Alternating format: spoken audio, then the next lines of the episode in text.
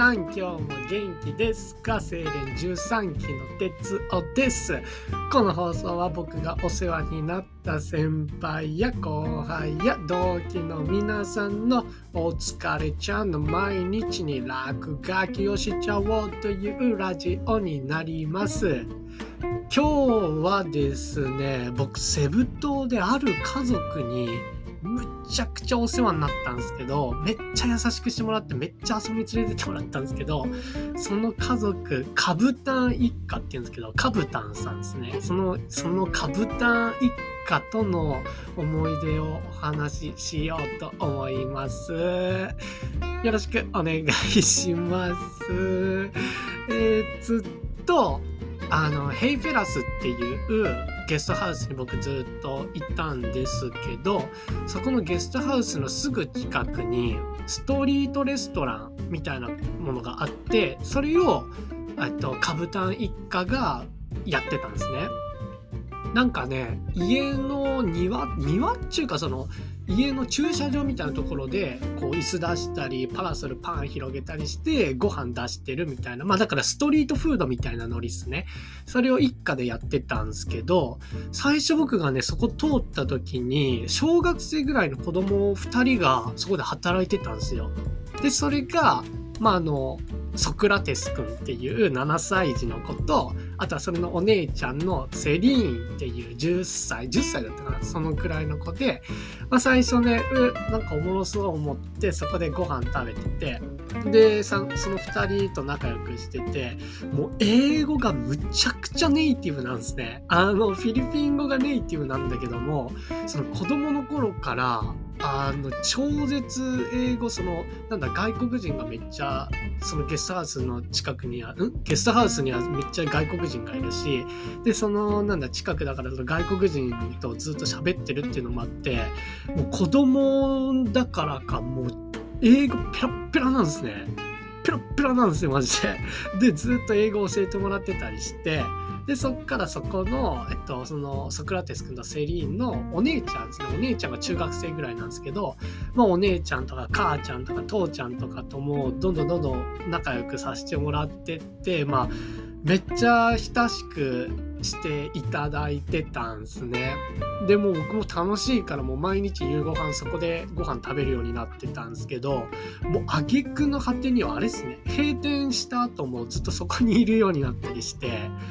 で母ちゃんがね最後にその一日そのなんだ一日の出たゴミみたいなものを全部燃やす燃やすんすよ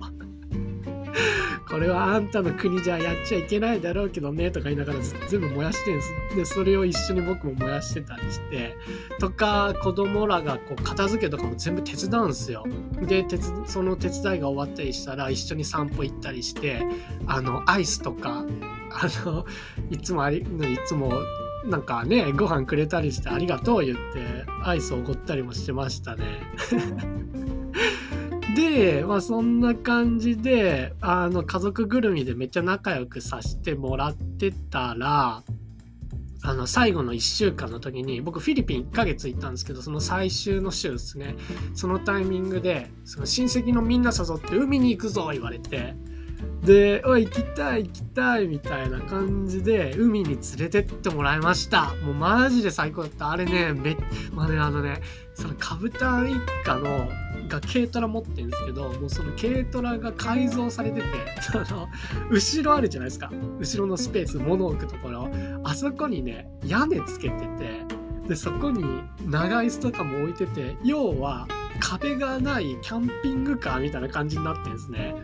で、それに乗って、まず親戚さんの家に行って、で、親戚さん、何人ぐらいおるんかな思ったら、僕多分、多分言うてなんかこう、4人ぐらい、5人ぐらいの乗りかと思ってたら、もう十何人ぐらい親戚が出てきて。で、その人と、あ、 Hello、はじめまして、 nice to meet you みたいな感じで、まあ、そこで、あの、その親戚さん家で、なんか、ずっと、なんかちょっと、あの、だべってたりしてじゃあ行くか言って山越えて2時間ぐらいですよ。2時間ぐらいその壁なしキャンピングカーに乗ってもうブオンブオン揺れながら海行ってたんですけど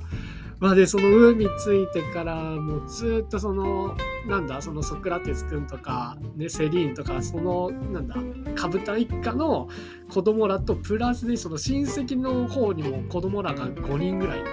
4人だったかな。で、その子供らとずっとバシャバシャバシャバシャ遊んでたんですね。で、飛び込みをみんなでやってる時に、あの、ソクラテス君の体僕、ワッサン掴んで飛び込みまくってたんですね。で、最初やめてやめてみたいな感じだったんですけど、僕ずっと調子こいてやってたら、あの、僕、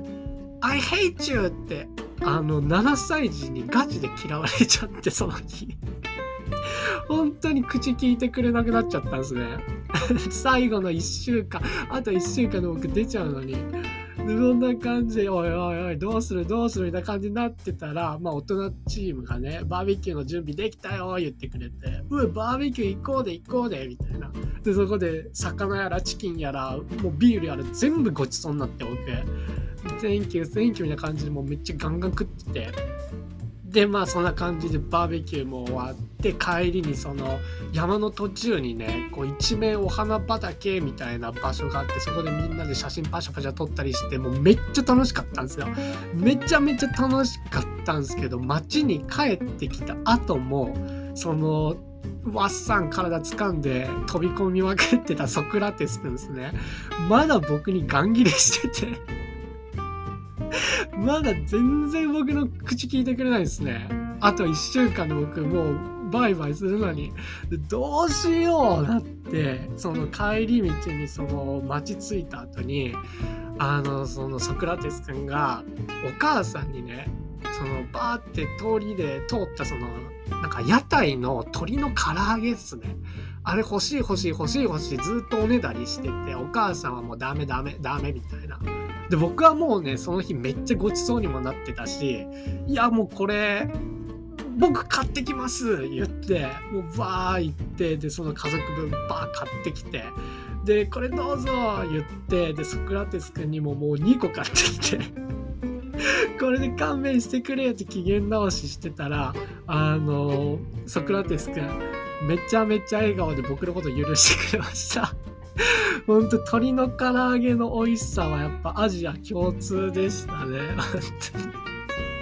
そうやって、はい、まあまあそんな感じでね、はい、本当にこの家族には僕はお世話になりました。で、翌年も僕もう一回セブ島にこの、あの、なんだ、一家に、このカブタン一家に会いに行って、その時もね、ビーチに連れてってもらったりしてたんですけど、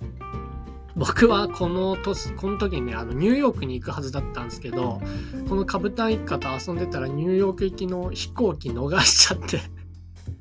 まあその話をまたいつかしようと思います。まあニューヨークね、行けなかったから逆にまた違う、なんか旅ができて、それはそれで楽しい思い出いっぱいできたんですけど、まあまあまあそんな感じで今日はこんな感じで終わろうと思います。皆さん今日もお疲れちゃんです。また明日。バイ